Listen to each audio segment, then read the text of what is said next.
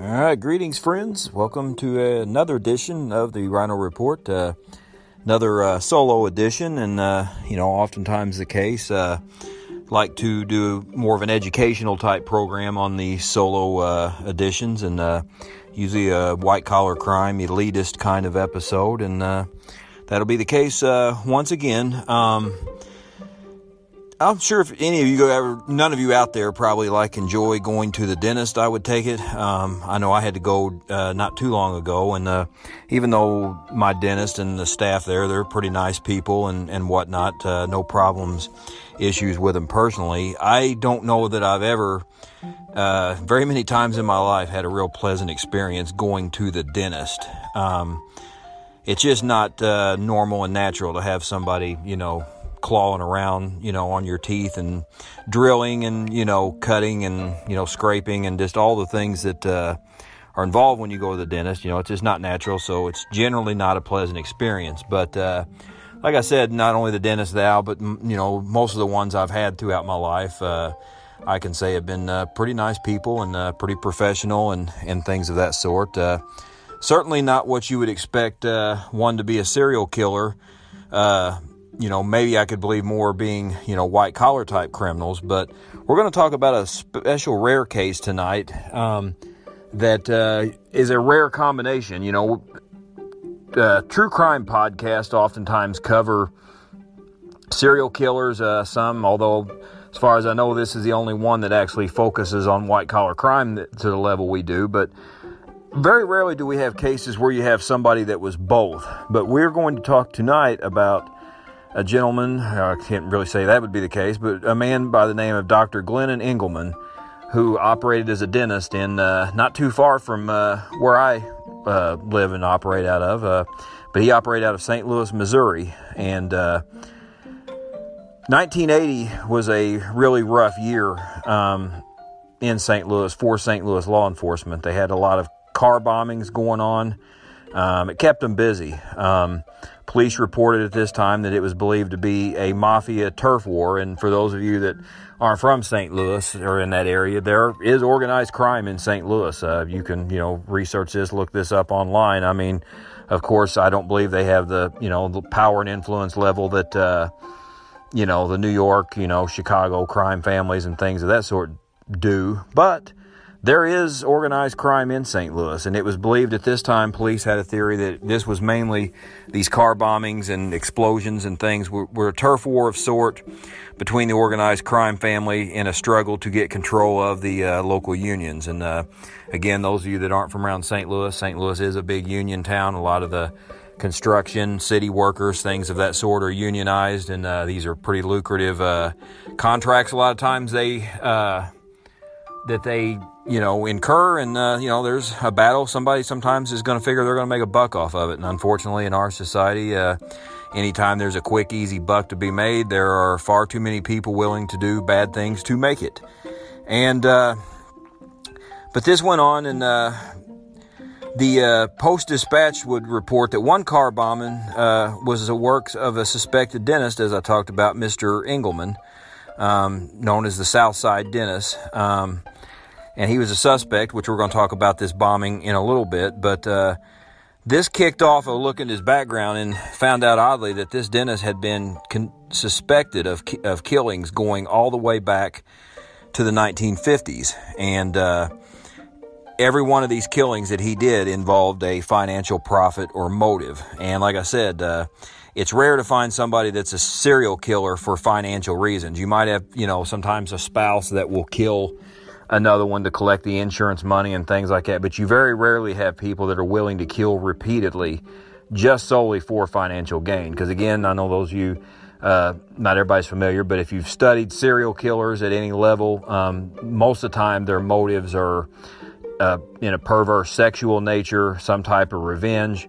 Uh, you know, some type of psychosis disorder, uh, something not right about them. But we very rarely get any that kill purely for financial motive and greed. But that was the strange thing about Dr. Engleman. That is exactly um, what motivated him in his killings. Um, Dr. Engleman was born in St. Louis, uh, served in the military, later went on to graduate dental school at Washington University, which is in St. Louis. Um, reports say he wasn't really known to be an exceptional dentist. Uh, described, uh, you know, what I saw one report about him described him as a quote mediocre uh, dentist, but in the working class South Side where he operated at there in St. Louis, um, that was all many in the neighborhood could afford. And, uh, you know, if any of you, you know, like I said, I know I just went to the dentist recently, and actually my wife had to go around that time as well. And uh, even with our insurances, uh, we still got knocked pretty hard uh, in the chops on these. And, uh, they it's not cheap going to the dentist. Um, I, it's just not, and e- even with insurance. Now, again, I know this was you know quite a ways back, but I'm sure at this time, even in 1980, you know, uh, by 1980 standards, it was not cheap to go to the dentist. And uh, again, he was not known to be a great or exceptional dentist, but that was all people could afford. But as far back as 1958, Engleman was suspected of the murder of James Bullock. Um, Bullock was actually briefly married to Edna Bullock, but Edna was one time the ex wife of Dr. Engleman. Very, married a very brief period of time. Um, it was suspected, but not proven, that uh, Dr. Engleman was involved in his murder, plotting with Edna to collect a life insurance policy for $64,000, which would, from the research I found, would be over uh, half a million dollars now. So very good chunk of change. Again, I'm not I'm surprised nobody really found that odd. Uh, they were matter they were married, I believe, just a matter of weeks um, before he was killed. And uh, you know, my understanding, he got his cut of it, and uh, she got hers, and uh, you know, they they went on happily ever after. Um, but five years later. Um, Dr. Engleman suspected in another murder, uh, murdering uh, a business partner by the name of Eric Frey. It was believed that he struck Eric Frey with a rock, pushed him down a well, and then blew up the well with dynamite. And here's something you'll see plays on a little later on. He had a skill with explosives, which, you know, he unfortunately used that skill for bad things like this. Uh, believed when he served in the military, you know, he learned some of these skills and uh, he uh, used them to do away with uh, Mr. Frey's body. Again, splitting the life insurance uh, with the widow.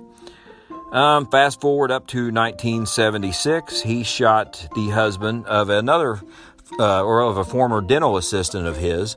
Um, once again, splitting the uh, insurance money, life insurance money with her. They say about probably in this case what would be about 275,000 in today's standards. So, you know, not not too bad of a, a chunk of change on that one. Um, and then one of the more brutal ones. Uh, he was involved in. In 1977, uh, it was a Arthur and Vernita, I believe is Gusewelle was the correct way to pronounce this. Uh, they were murdered on their farmhouse uh, near Ed- Edwardsville, Illinois. Which, again, for those of you that aren't familiar with this part of the country, Edwardsville is on the Illinois side, right across the river from St. Louis. Um, it is the home of Southern Illinois University, the Edwardsville campus, the main campus of Southern Illinois University is near me here in Carbondale, Illinois. But it's a college, you know, university town. Um, probably, you know, 20 minutes driving time or so from St. Louis. But uh, on that side of the river in St. Louis, even in the St. Clair County area here, even though it's you know St. Louis suburbs, there are a lot of farmland and things in this neighbor in this uh, this area as well. And uh, he showed up out there at the farmhouse. Uh, it was believed that uh, you know he murdered both of them personally, and uh, it was also found out later that about 17 months later, um, he murdered their son Ronald in uh, East St. Louis, Illinois. And uh, he also split the money with Ronald's widow at that time, which at this time was estimated to or suspected of being possibly over $1 million in today's to- uh, dollars. So, uh, once again, he commits the murder uh, of a uh, spouse, so to speak, uh, gets his cut of it. You know, splits. You know, the widow collects it. He gets his cut. Goes on. Um, you know, with business as usual. Um, there was some justice, at least, done in this couple's murder and in uh, in Ronald's murder. Um, later on, the widow actually was convicted, and sentenced to 50 years in prison here in Illinois. Uh, I believe she served, it said, in Dwight, Illinois, which is uh, was a female prison that operated, I don't know, hour, hour and change uh, south of the Chicago area. Um, but I believe now, due to the tax, I mean, the uh, revenue problems and things going on in Illinois that have gone on for quite some number of years, I believe Dwight is now closed. But anyway, she did a lot of time there. Um, uh, later on, while in prison, which we'll get to Engleman's, you know, prison sentence and things later, but he actually did confess and admit to these murders, the murder of the Gusewelle couple and, you know, later on their son Ronald. Um, so, uh, you know, again, financial profits on all these. Um, but in 1980, he commits the one that pretty much led to his downfall and to, uh, you know, him finally being brought down for good. But in 1980, Sophie Barrera, this is a lady on the south side of St. Louis near him, operates the uh, Southside Dental Lab, and she produced, uh, you know, just a lot of uh, dental equipment, uh, you know, um, dentures, I think, things of that sort. Uh, you know, she was basically a dental supply uh, distributor. And it was later found out after her car was bombed, which again, originally, I believe police had the right, rightfully so, suspect it was just another mafia turf war thing. You know, nobody at that time probably thought, hmm, I bet a dentist did this that owes uh, some money to a, a business owner. But uh, apparently he was in debt to uh, Mrs. Barrera to the tune of about $14,000, which, you know, I found out in 1980 dollars is over $45,000 now. So even then, you know, I mean, you know, that's that's pretty good chunk of change to be involved, uh, to be in debt to somebody. And uh, you know, since he wasn't a great dentist, I mean, I'm sure he made great money, but you know, since he apparently was just basically a mediocre dentist, I'm sure he wasn't making money that uh, probably other St. Louis area dentists were. Um, but nonetheless, you know, he owed her some money, and uh, rather than take care of all that, uh, you know, and try to find a way maybe to work with her, he just figured he would eliminate the uh, problem altogether and just uh, he just had her killed. And uh, all in all, he was believed to have killed about uh, seven people altogether. Um, that's what he, um, he was convicted on three, which we'll talk about here in just a second, and uh, and was sentenced to life in prison, which kind of surprised me when I found that because um, Saint uh, Missouri to this day still does have a death penalty, and actually, you know, I'm in Illinois, and he committed uh, three of these murders actually in Illinois back in uh, the late 70s, which we had a death penalty in Illinois. Um, till uh, really not just a few years back. Um, you know, a lot of people forget that uh, the famous serial killer John Wayne Gacy was executed here in Illinois uh, back in, I think, 94, 95, somewhere in there. Um, he uh, was doing his time here in Southern Illinois at the famous Menard Prison in Chester, but later um, was brought uh, up to, uh, I believe, it was Stateville for his execution. But nonetheless, in two potential states here, he faced a death penalty. Why he did not receive it, I'm not sure because, you know, these murders were cold, they were calculating, and they were purely, as again, we far too many times see in these cases, you know, simply pretty much for financial gain alone. Um, so, doing a little look back on him, the profile that they put together on Dr. Engleman basically said he was just basically a pretty scary sociopath. Um, he said that you know he admitted that he could kill without remorse, um, and he enjoyed he enjoyed planning these. He enjoyed uh, carrying out the actual killings, and that is something of note. You know, a lot of times white collar criminals, um, if they are involved in any kind of murder, they're usually the finance guy. You know, they're very rarely the trigger man, so to speak. But that was not the case with Dr. Engleman. He had no problem actually carrying out these killings himself. He was willing to, uh, you know, pull the trigger and, or, you know, in one case, beat the guy with a rock and then dynamite the body and blow it up. Um, uh, one of the murders uh, of the husband of the former dental assistant, uh, I believe they lured out to uh, a remote area of a uh, state park and whatnot, and he was off in the distance and shot the guy just, you know, cold blood from there. And, uh, you know, once he got his cut, he was on to business and back with the, the next one. And but that's the scary thing about him is the fact that he was not bothered by it. And you know, again, a sociopath, uh, they can be charming. I'm sure you know to have some level of customer relations, he had to have some certain little level of charm. But uh, you know, uh, he very callously could do these, and he admitted he enjoyed them, and he enjoyed trying to stay one step ahead of law enforcement. And it looks like he uh, succeeded at some level for quite a while. I mean, his first murder being suspected in 1958 and him not being brought to justice until, uh, you know, all these years later in, uh, you know, 1980 before he's finally caught.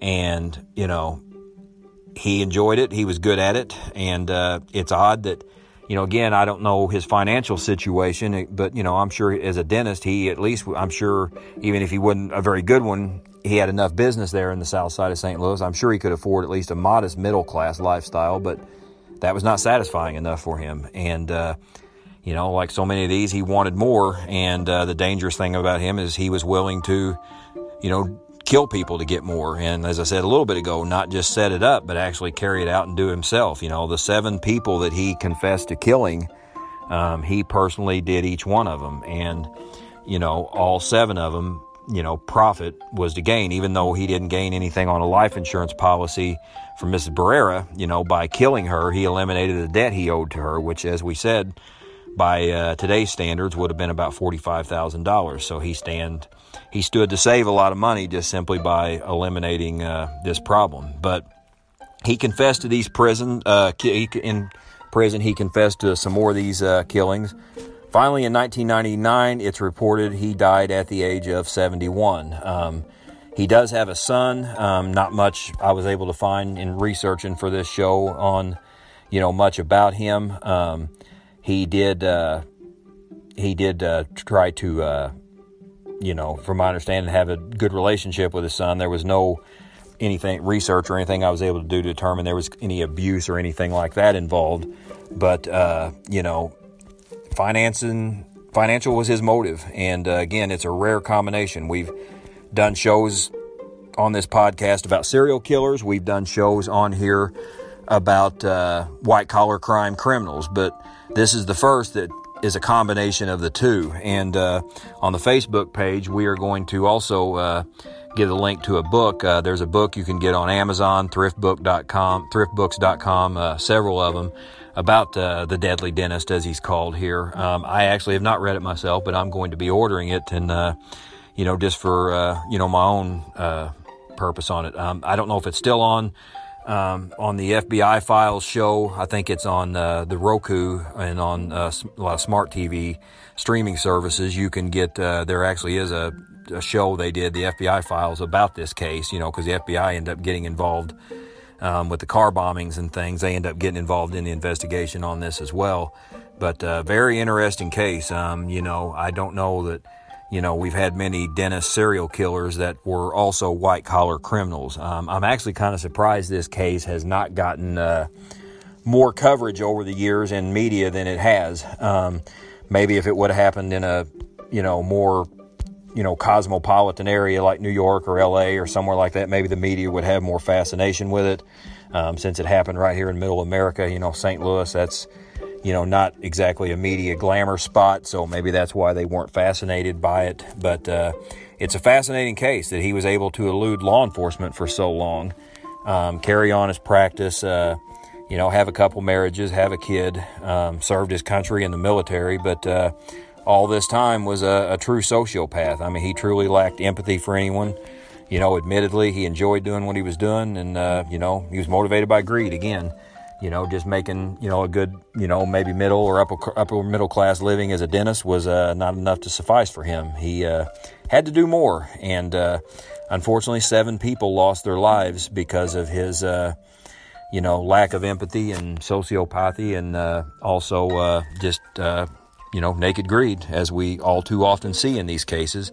And uh, it's sad, but, uh, you know, it is a unique case. I, you know, if I can find a case like this where, you know, there's another combination of a serial killer and a um, white collar criminal, I'll be glad to do an episode on that. And you out there listening, if you know of a case like that, please feel free to contact me on the Facebook page um, or send us a message on our, uh, you know, through Anchor. We do have it on the, uh, you can send uh, donations, as we've said at every end of every show. But uh, as I always say, also, we much more appreciate you following us and, uh, you know, give us the five star rating and uh, follow us on Apple and Google and Spotify and all the, you know, podcast hotspots we like getting the word out. Uh, we like doing episodes like this because, uh, like I said, there aren't any podcasts that I'm aware of that talk about the crimes of the wealthy, the elite, the white collar world. Um, that very rarely gets any media attention, and it.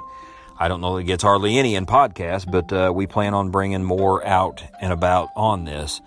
So, uh, you know, again, just follow us on the Facebook page. If you have ideas, I'm certainly always welcome.